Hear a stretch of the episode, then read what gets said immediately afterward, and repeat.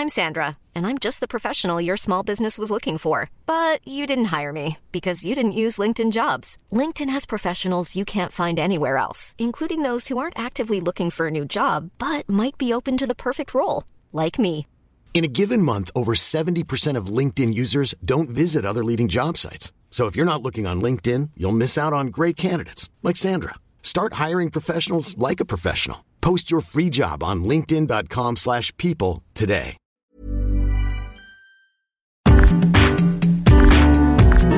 Welcome to the Debunking Economics podcast with Professor Steve Keen. I'm Phil Dobbie. Today, just how do banks influence the economy and are we all paying for their risk taking? We know, of course, that they take risks because they know we're going to bail them out if they get into trouble.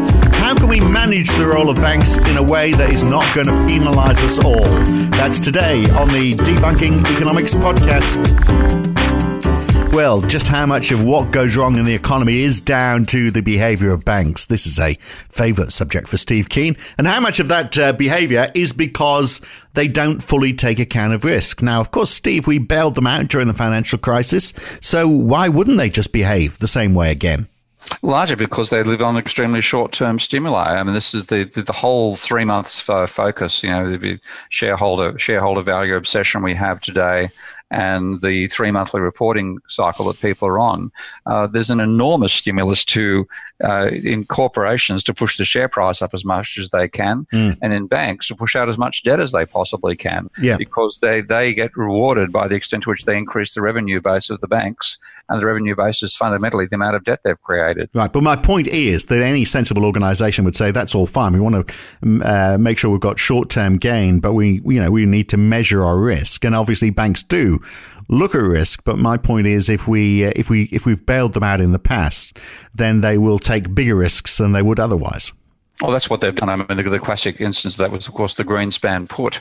We tend to forget uh, that, Greenspan was actually made Federal Reserve Chairman just before the '87 stock market crash, and in the in '87 the stock market, like I know the Australian data better than I know the American, but it, it's actually more extreme, but still comparable.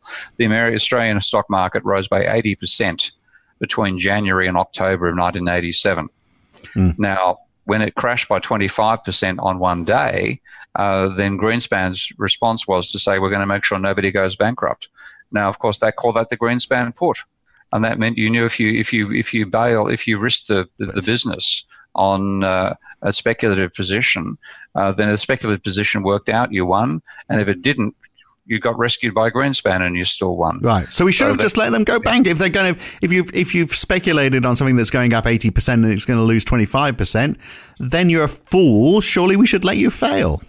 Yeah, well, that's then that's what used to happen because banking used to be an unlimited liability operation. And one argument I've seen in terms of const- restraining the extent to which banks get involved in reckless lending is to say, let's go back to the days when banking was an unlimited liability uh, industry. So at the moment, if you, you and I set up a company for one pound in the UK, which is quite feasible, and we ended up being a million dollars in, in debt because the venture didn't work, uh, we would then pay one pound and a million uh, and be out and be out of trouble. And that's um, mm that, that that doesn't matter that much when you've got small operations which can't create their own money like you and me because we'll never get to a million dollars worth in the first place. But a bank can create that million by lending, and this is the uh, the fact that it's it, it, it's a it's a business. Once you've got a banking license, uh, what you have is a license to lever up the equity you've got into more assets, which generate you an income flow. And if you have a if you if you start with uh, say uh, uh, 100 million of, of money in, in the banking sector. That gives you a license to create, if you were happy with a 10 to 1 gearing ratio, a billion dollars worth of money, uh, which you charge interest on. Uh, and if you charge like 5%, you're getting 50 million out of that. That's a 50% rate of return. So that's the great temptation of banking, that the, the, the more risk you take in that sense, uh, the, the, more you lever up your equity base, the more money you make, and everything's fine until people can't repay the debt you've you've you've taken out, uh, which wouldn't matter if you um, if you had a unlimited liability because that you'd be aware of it. But if you've got a three month reporting cycle and you can get bailed out and get a golden handshake, why not pump up the volume? And that's what you see banks doing during bubbles these days. As an as an individual, but uh, but of course banks uh, looking at that the other way, banks do say, well, it's too big a risk to give these guys a million dollars, uh, but if they want to buy a house for a million, that's that's fine because we get a house at the end of the day we can call on. And that's what to do the whole hassle of collateralized lending. Because mm. again, I've, been through a very personal illustration of this very recently. Because what banks should do, and this is Schumpeter's vision of what banks do do, is that banks should be effectively venture capitalists. Yeah. They should be assessing uh, investment proposals, working out which ones look like they're more viable, funding those. They'll get some wrong and some right. And out of the ones they get right, they get a capital gain. Uh, other ones that fail, they lose. Now, in fact, they don't get a capital gain because when you when you lend money as a bank to an operation, you get a, a lien over the ca- cash flow of the business. Um, and if you're just relying simply upon the cash flow, you're going to get creamed uh, because like you know seven out of ten are going to fail. You're not going. You're only going to get your interest income back on the three that do. You lose your principal for the seven that fail. So there's a strong. The numbers don't stack up exactly because because the, yeah. the very worst you're going to get out of the housing market is that you bought on a on a high and maybe the housing market falls twenty percent, which is very irregular, uh, and the the chances that you bought on the high are, are pretty low anyway when you, you take the whole portfolio of uh, of housing investment. So it's, it's yeah. not surprising banks are making all the money out of this. Yeah, well, that's why they go for collateralized loans because, as mm. I say, if the business fails, they get the collateral, and uh, and that is an encouragement again to irresponsibility, and and also encouragement to lend on assets which actually inflates the price of assets. So you get a positive feedback loop coming out of the lending. So what then when they look at risk, and this this is why they, they miss it completely, they look at individual risk. They look at uh, uh, is your business viable compared to another? Are your house prices rising as fast as another region, etc., etc. And then they base this on the you know the, the probability of you going bust as, as, an individual isolated element in a system. The trouble is you're not isolated and the, the borrowing of money drives up the prices of the assets you have and also drives up demand in the economy. So you get a self fulfilling loop. So what is going on is while they're assessing individual risk, they're not looking at systemic. And the systemic risk is what drives you into these debt bubbles and then asset price bubbles, followed by asset price collapses. So governments do step in, don't they? And, and central banks as well in terms of uh, regulating banks so they, for example, make compulsory payments to cover failing banks. And that seems like a, a sensible step. I mean, it's, it's been tried and wound back a little bit. I think the EU is trying to push ahead with it more now. I'm not quite sure how Germans will feel about helping failing German uh, Italian banks, but uh, but you know th- that's the intention. But but maybe uh, I mean they need to be they need to differentiate, don't they, in, in terms of where the risk is lying? As you're saying, collateralized loans are very different to uh, uh, speculative investments. So should should we, for example, be saying, well, okay, let's if the government is going to step in here, surely they should be saying, well, okay, let's somehow reward the banks that are making let's let's balance those figures out. So it becomes a more calculated decision between collateralized lending and uh, and investing in businesses. Let's let's let's provide some sort of uh, security for banks making investment in in businesses and you're on your own when it comes to housing for example that's possible. I mean, one thing that Richard Vague suggested is that you should give banks a longer period to write debt off because one of the reasons that banks fail uh, is that when they when they get bankrupt, uh, when, when, when, they, when their assets collapse in value and their liabilities remain the same, they're suddenly in negative, uh, negative territory. They have to unwind their non-performing assets, but they're required to write them off in one go. When you write them off, you might be still in positive equity before you do it. When you do the write-off, you're in negative equity and you go bankrupt. So he wants to have rules that enable banks to spend a longer time uh, paying down their, their bad debts rather than having to do it all at once. Uh, but what we, what we have to get our heads around is that it's not episodic risk that matters in the banking sector or in a capitalist economy in general. It's systemic risk. And that requires a capacity to think in a non-equilibrium way. Because if you think in an equilibrium way, there is no systemic risk. You're not very far from equilibrium. You're going to get back there again. That, unfortunately, is the thinking that dominates regulators these days, and that's why these crises always take them by surprise. So, what's the system? Just the just the just the the, the mentality of the banking industry that's that's well, driving that system. It's the feedback that occurs between the level of government of bank lending and the level of economic activity, and then the valuation of assets. So if you have if you had the world that economists, mainstream economists, think they live in, uh, which is where banks are just intermediaries, then the lending operation adds nothing to aggregate demand. It just distributes risk between different parties in the economy, and you can have an enormous increase in debt with no change in GDP, an enormous fall in debt with no change in GDP. They're, they're, irrelevant because credit doesn't create additional demand. When credit does create additional demand, then you get systemic risk turning up as well. And that's what's left out of the calculations of risk these days. So, how did Italy, the Italian banking sector, get itself into? And Italy is interesting because we can look at the, the role of the government there as well. But let's just look before, before even before the government started to say, well, we're, we're going to uh, borrow more than the EU wants us to. Italian banks were in problems because they had a lot of non-performing loans. Uh, so, how did they get into into that situation? Well, actually, all they pretty much dates from the euro. If you look at the level of uh, of um, Italian um, private sector debt back in 1962 or 63 there was it was about 50 it was about just over 50 percent of GDP in 1985 just over 50 percent of GDP in 1998 about 70 percent of GDP right after the euro formed it just doubled mm. went from 150 to about 100, 100 about from 50 to about 130 percent of GDP so that increase in debt was really making up for the fact that the euro had put a, a kibosh on government money creation.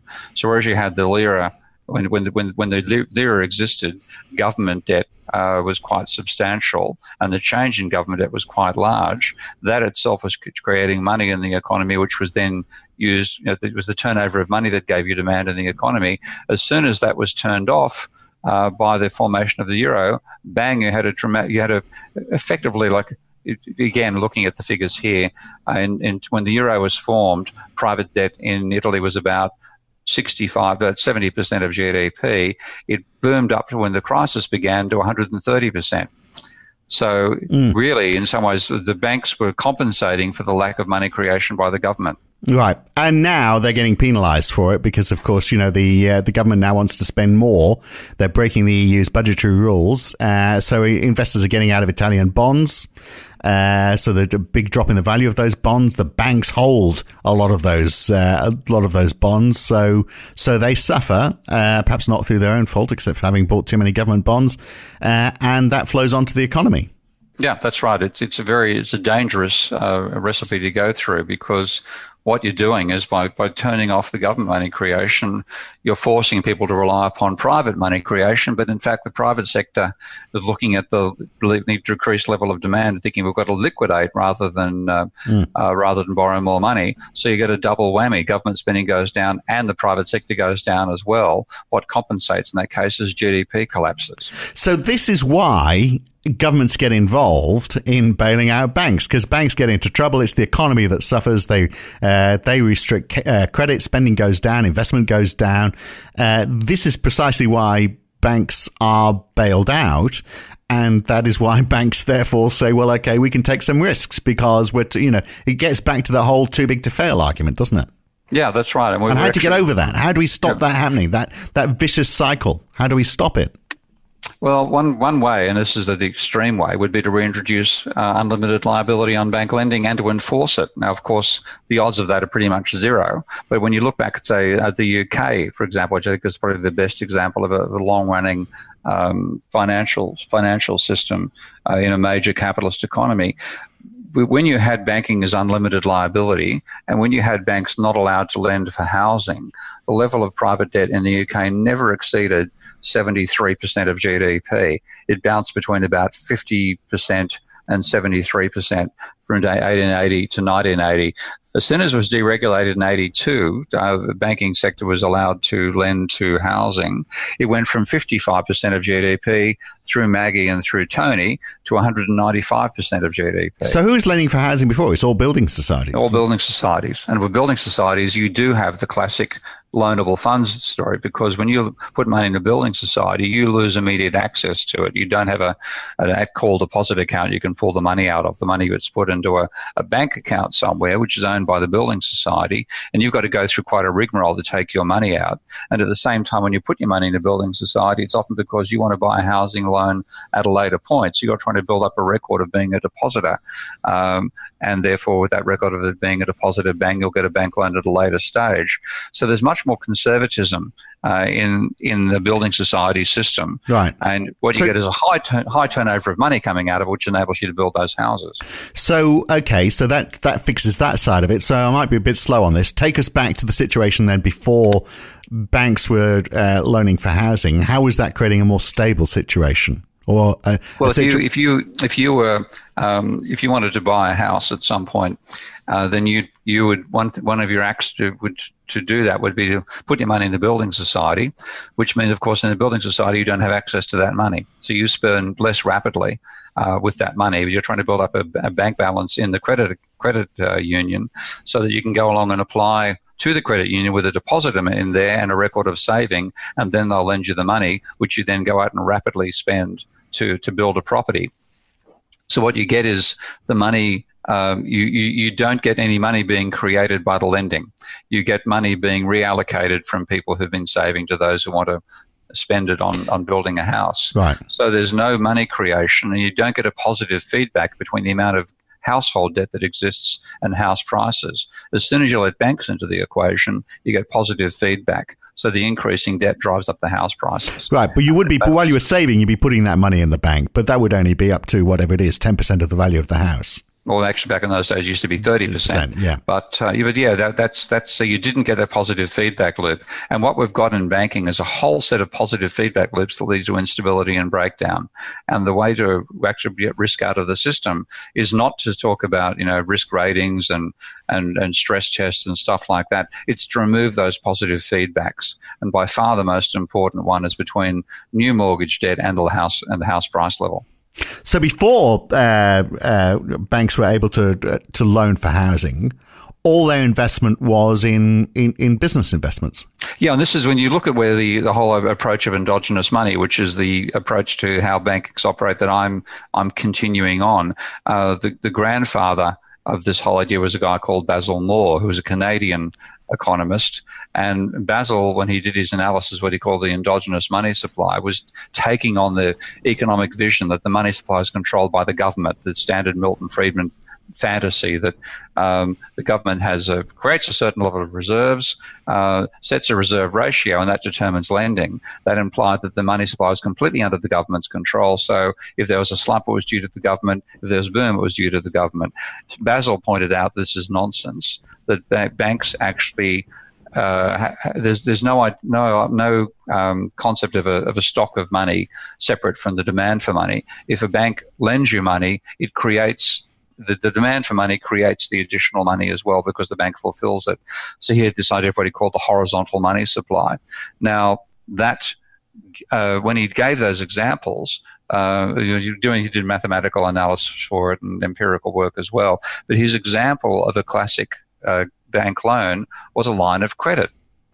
Now, a line of credit um, was you know like a, a, large corporation might approach a, a, consortium of banks and get a line of credit of a billion dollars which would which would have a, a outstanding level of say a hundred million dollars. And then if it was hit by wage demands uh, during a booming economy or by demand for uh, high prices for oil during the OPEC period, they would simply access the line of credit from say 100 billion to 300 billion, and they'd be able to fulfill that demand for higher wages or pay the higher costs of oil without needing to go cap in hand asking for a loan.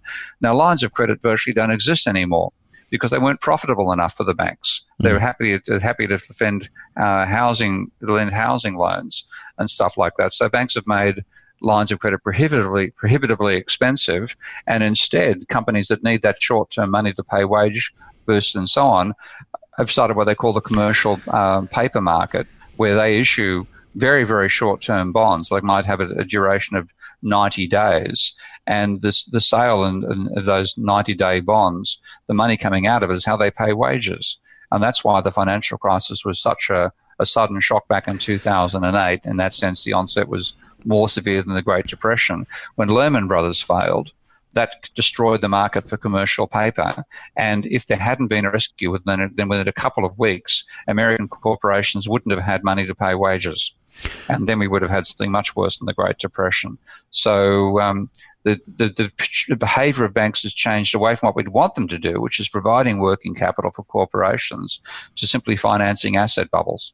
But there would be a cost associated with all of that, with with with giving loans on that line of credit, because the because the element of risk involved in it. Not, not when you're talking companies like General Motors, back when it was actually was a company rather than a financial uh, uh speculative shell.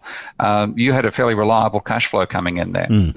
So it's it's back in the days of the uh, what's what's the old classic movie about uh, It's a Beautiful World. Um, uh, beautiful life. The um, you keep on assuming I'm the same age as you, Steve. You've got to stop doing that. Sorry about that, mate. okay, it's one of my parents' favourite movies, even worse. Uh, but that uh, the J- James, Jim, Jimmy, not Jim, not Jamie, Jimmy Stewart, Jimmy James Stewart, yeah, yeah, playing the oh, classic dear. Bank There we are. I'm showing my age. Definitely showing my age. Maybe I am the same age as you. there you go. There you go. You, you, watch the same movies late at night with your wife. There you go. Um, Oh, I won't, I won't, go into that any further. Um, but yeah, that, that, that was the that was the banking manager providing working capital to a to a, to a town whose people he, businesses he knew well, and that was the the classic vision of banking, which we need to return to, uh, where banks aren't the major profit center of the economy. It's the corporations that are, and the banks mm-hmm. play a service servant a service role rather than determining the whole damn game. So governments make it worse, don't they? Because they try and uh, reduce risks. Uh, in in other ways, and uh, let's take the example of Telstra. So, um, you know, people were, and, and housing is another example as well. You know, people were encouraged to uh, to to invest in housing through through various grants. But if we look at the sale of Telstra shares in Australia, uh, and uh, you know, since that's happened, Telstra's received a lot of favourable deals simply because I think there was guilt on in the, from the government that mum and dads had been encouraged to invest in this company, and the share price started to go down quite markedly, despite the the, the government's uh, protestations. So they, so then they start to get get involved not just in the in the banking sector, but they start getting involved in the uh, in the commercial world as well because of their you know the way that the way they've treated mums and dads, and that complicates the picture as well. I'm just wondering whether you know governments are getting too entwined in all of this. I think they are. I mean, again, this is where your philosophy becomes a problem because what they've done is they've accepted uh, the neoliberal vision about what banking should be, about the nature of markets, and believe deregulate and things will work better. And uh, and the trouble is that deregulation makes sense to some extent for corporations sometimes, um, but in case of banking, what it means is decide how much money you want to create. Well, hasn't that worked out well? So it, it's because they, the government's bought into the same neoliberal philosophy that neoclassical economics is generated by its equilibrium vision of money. Uh, that's where our problem is coming from. Uh, a, a, better government might be able to be more independent of that, but at the same time, you then get the political influence. And if if um, if financial corporations are the main ones you deal with, they're the main lobbyists you're confronting all the time. You'll make things better for the financial sector. So it, it isn't just um, you know, government's not a benign force here at all. And um, and I would, I would, if we had governments which were dominated by the advice they're getting from the industrial sector, I'd be a lot happier than ones being dominated by advice they're getting from the financial sector. Yeah. So if we take, in effect, take take housing loans back out of the banking sector. Uh, just how many problems does that fix? And are there other issues that the government needs to do to try and manage risk in the economy, or, or does that fix a lot of it? I think it fixes a hell of a lot of it, but I, uh, in terms of getting the banks out of there and getting back to the days of building societies, you need to reverse engineer uh, the previous world, which I think it'd be rather hard to do. Well, they've all got shareholders, so you've you've got yeah. to pacify them. So you've got a big payout to go back to the way things were. Yeah, and I think I would rather limit the. That's why my idea about uh, limiting the amount of money that banks can lend for housing to some multiple of the income uh, of the asset being purchased rather than the income of the borrower, because that gives you a link between the cash flow income flow out of an asset and its price whereas we get totally decoupled between the two with uh, with banks being able to do collateralized lending and supposedly basing the amount of their lending they're going to do on the income of the of the borrower. So, what sort of ratio? I, have generally gone about ten to one. If you because if you look at the level of um, of rental income, like my property that I'm I'm uh, renting in Amsterdam right now is costing me roughly two thousand, let's say twenty five, a bit less than twenty five thousand euro. Uh, a year, that would imply the maximum anybody can borrow to buy would be, say, two hundred and fifty thousand mm. euro. Mm. Now, this property, which was always which was always that. the rule of thumb number, wasn't it? It was like yeah, 10, 10 times ten exactly. When, when did that all go wrong with the? Uh, uh, was that back from building society days? When did we start to see that discrepancy emerge?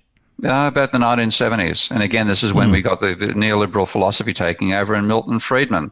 And this vision, uh, we call, Friedman called this stuff monetarism, which is total crap because he actually had a, fan, a mythical idea of how money is created, which completely absolved the role of the private banking sector. But we implemented his policies nonetheless.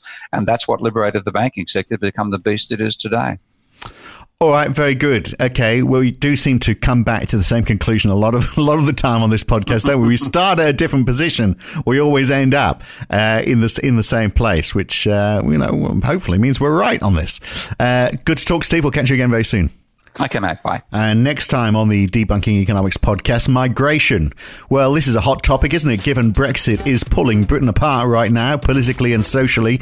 Uh, but what is the impact of migration on countries like the UK or countries around the world? Uh, obviously, Donald Trump wants to build a wall to try and cut it off at the pass. Uh, but is migration a good thing? And how do we control it? We'll look at that next time on the Debunking Economics podcast with Professor Steve Keen. I'm Phil Dobbie. I'll see you then.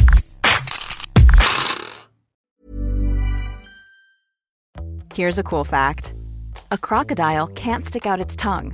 Another cool fact you can get short term health insurance for a month or just under a year in some states.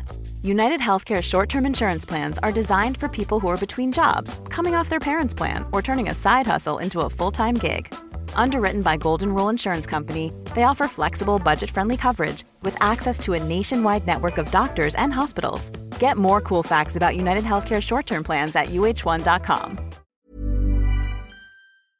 If you've enjoyed listening to Debunking Economics, uh, even if you haven't, you might also enjoy The Why Curve. Each week, Roger Hearing and I talk to a guest about a topic that is very much in the news that week. It's lively, it's fun, it's informative. What more could you want? So search The Why Curve in your favorite podcast app or go to ycurve.com to listen.